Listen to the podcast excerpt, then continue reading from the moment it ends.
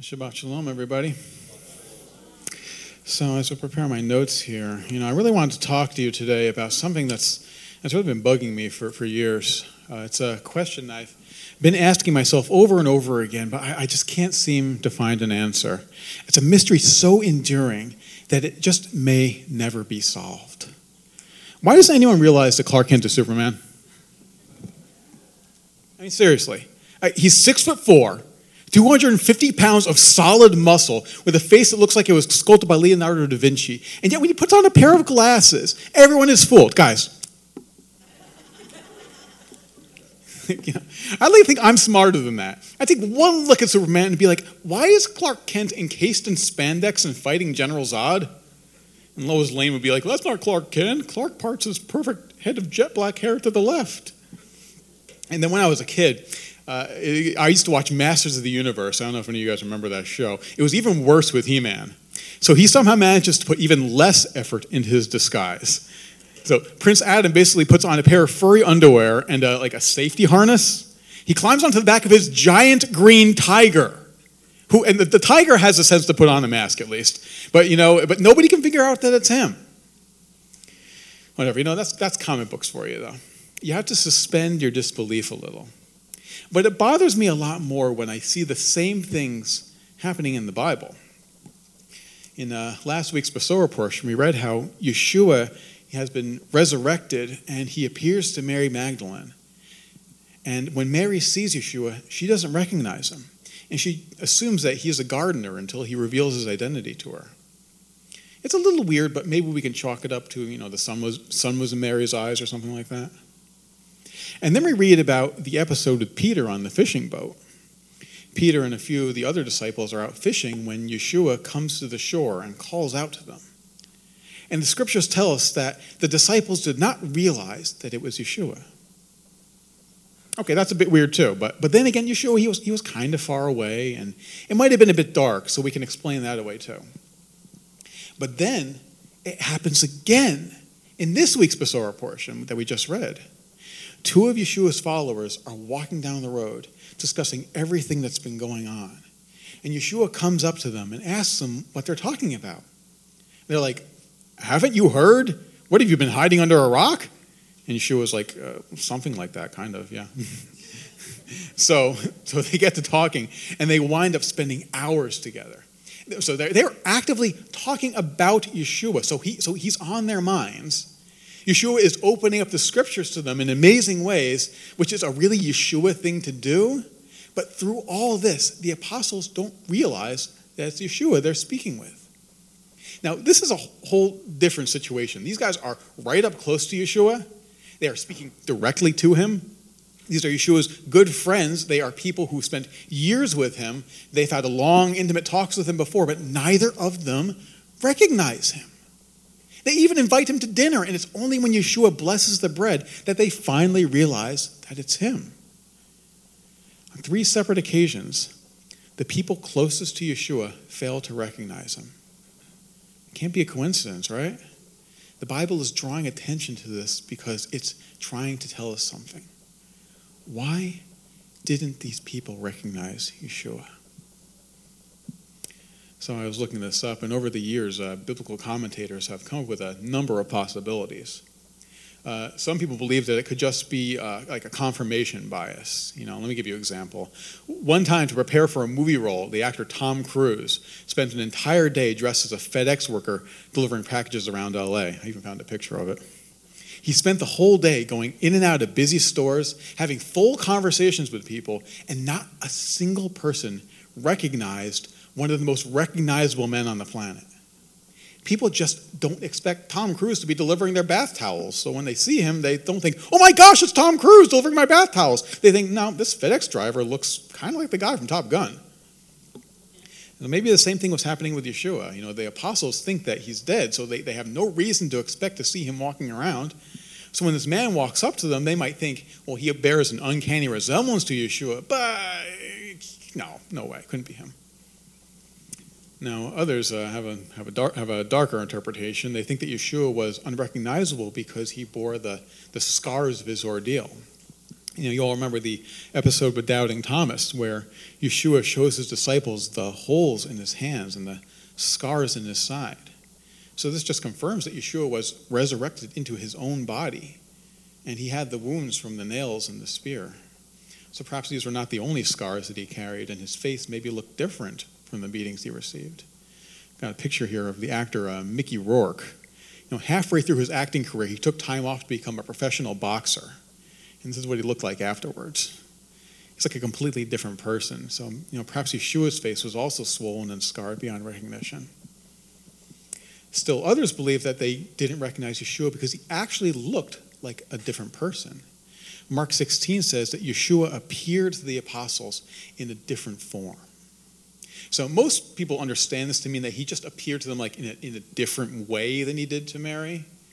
But some people interpret this as meaning that Yeshua literally took on a different form. And this could be justification for all those uh, blonde hair, blue eyed Jesus paintings. So maybe Yeshua died looking like this and was raised like that. but I think the best explanation comes from the text itself. Verse 16 of uh, Luke says that their eyes were, I'm going to use the Greek here, they were kept, they were ekratanto, they, which means like they were seized and restrained physically. They were kept from doing something. They were prevented from recognizing Yeshua. So Yeshua is not the one who looks different. It's the apostles who don't recognize him. The problem is with the apostles, not with Yeshua. So, in that light, I'm less interested in how the apostles didn't recognize Yeshua and more interested in why. Because on three separate occasions, Yeshua conceals his identity only to reveal it later. So, whenever the scriptures repeat themes, it's to draw our attention to it. So, why does Yeshua do this? Why is he trying to draw attention to this? What purpose does it serve? And what can we learn from this? Firstly, I think sometimes we don't see the truth immediately so that something greater can be fulfilled. Yeah, let me explain a little better. I think we can better understand the apostles' failure to recognize Yeshua if we look at it from the context of the entire story of the Bible. So, astute readers will recall that this isn't the first time someone in the Bible disguised their identity, right? So, one of our most famous stories is about how the, the crafty Jacob dressed in hairy garments and fooled his father into thinking he was his brother Esau. And then, just a few chapters later, Jacob himself is tricked when Leah marries him while disguised as her sister Rachel. And a few chapters after that, we read how Joseph tricked his brothers in Egypt by disguising his identity in order to test them. So, three stories three failures to recognize who is standing right in front of them. Does that sound familiar? So when the scriptures repeat themes, it's to draw our attention to it. See, because I've always found it strange that these people couldn't see through the flimsy disguises. So Isaac, he may have been blind, but he should have been able to tell his sons apart. Jacob didn't even disguise his voice.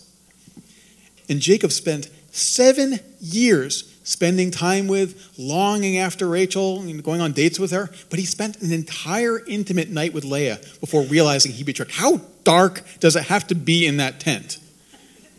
Joseph isn't even covering his face. How is it that these people were blind to the true identities of those closest to them? In the book of Isaiah, when God gives the prophet his commission, he tells him this render the hearts of this people insensitive, their ears dull, and their eyes dim. Otherwise, they might see with their eyes, hear with their heart, and their ears, understand with their hearts, and return and be healed. See, in this verse, we see that God sometimes works by closing the eyes of his people to the truth in order for something greater to be fulfilled. If Isaac had recognized Jacob, he never would have had to leave home and go on his journey of transformation. Had Jacob recognized Leah, he would never have married the mother of seven of his children. Half the tribes of Israel would never have been born, including Judah, from whom Yeshua is descended. If Joseph's brothers realized who he was, they would have immediately started cringing and groveling and begging for their lives. And Joseph would have had no way of reconciling with them and putting his family back together. See, by closing their eyes, by preventing them from seeing the truth immediately, God allowed these people to see a greater truth when he opened them again. When his eyes were opened, Isaac finally saw Jacob as a son who deserved to be blessed. Jacob finally saw Leah as a wife deserving of a husband to love her. And the sons of Israel finally saw Joseph as their true brother. In each case, the person who was disguised was seen for who they truly were. The truth of who they were was finally revealed. And I think it's the same case for Yeshua on the road to Emmaus. Because, number two, sometimes it's hard to recognize Yeshua, even when he is standing right next to us. Let's jump back into Luke and just look a little more closely at the text. So Yeshua comes up to this man, his, his name is Cleopas, and he asks them what they're talking about. Cleopas answers, Well, he was a prophet, powerful in word and deed before God and all the people. But the chief priests and our rulers handed him over to be sentenced to death, and they crucified him. But we had hoped that he was going to be the one to redeem Israel. So, right off the bat, we see that Cleopas has a problem here. Cleopas has this image in his head of who Yeshua is supposed to be. So it's very flattering. When he thinks of Yeshua, he sees this mighty prophet and miracle worker. He sees someone who is going to overthrow the Romans, establish the kingdom of heaven on earth. And so he's absolutely shocked when Yeshua instead is arrested and put to death because that doesn't fit into his image of who Yeshua is. And ultimately, Cleopas is disappointed in Yeshua. He's let down because Yeshua did not meet his expectations. No wonder he didn't recognize Yeshua. Because he never knew Yeshua at all, at all, not who he really is. And Yeshua calls him out on it. He says to them, O foolish one, so slow of heart to put your trust in all the prophets spoke. Was it not necessary for Messiah to suffer these things and enter into, to enter into his glory? Yeshua is basically saying, How can you recognize me when in your heart you don't believe what the scriptures say about me? So Yeshua doesn't just leave them there, though. He spends the rest of the day teaching them about who he really is. He defies their expectations and shows them the truth. And when they finally get it in their hearts, their eyes open up as well. And they finally see Yeshua for who he really is. And I don't think it's all that different for us. Have you ever felt like God didn't meet your expectations? Have you ever wanted something so badly? Like it could be a job or your marriage or a relationship, or maybe it's your health. And you pray for it every day and you work so hard for it. You do everything right. You do everything you can do to make this thing happen, and then it falls through. And your hopes are shattered. And when that happens, it's very easy to become disappointed in God. And it feels like God isn't there, that He's abandoned us, and He doesn't love us anymore. But Yeshua teaches us that it's at those moments of greatest doubt, of deepest disappointment. When nothing is going right, that is when Yeshua is right besides us. The times that God doesn't meet our expectations are the times when we struggle to recognize Him. But He is always there, calling us to look deeper into His Word and see the truth of who He really is. And I think that my last takeaway is that this is really encouraging for us as Messianic Jews. Because much like Cleopas on the road to Emma- on the road to Emmaus, the greater part of our Jewish brothers and sisters do not recognize Yeshua as the promised Messiah, and they're, and they're still waiting for their Redeemer. But imagine what would happen, what would have happened if they'd seen Yeshua for who he was right from the start. Israel would have embraced him and made him their king. They almost did anyway. All of Judah would have been saved. But Messiah would never have gone to the cross. He never would have paid the price for our sins. And though Israel would be saved, the rest of the world will drown in darkness. If God has dimmed the eyes of Israel, then it has been for a greater purpose. And I find hope in the knowledge that while God sometimes blinds his people to the truth, he never does it permanently. The Apostle Paul understood this. This is the famous thing that he's written here in Romans 11. I say then, they did not stumble so as to fall, did they? May it never be. But by their false step, salvation has come to the Gentiles to provoke Israel to jealousy. Guys, come we read this last part together because I think this is really important for us. Now, if their transgression leads to riches for the world, and their lost riches for the Gentiles, then how much more their fullness? For if their rejection leads to the reconciliation of the world, then what will their acceptance be but life from the dead? Amen. On the road to Emmaus, the apostles didn't recognize Yeshua. But when he opened their hearts to the truth, their eyes were opened as well, and they saw Yeshua for who he really was. The Word of God has the power to open our hearts. Yeshua has the power to open our eyes. The time is coming, congregation, when all of Israel will embrace their Messiah and see who Yeshua truly is. And on that day, Cleopas' long awaited hope will be fulfilled. Yeshua will redeem Israel. He will restore our nation, and Yeshua will make our family whole again. Shabbat Shalom, everybody.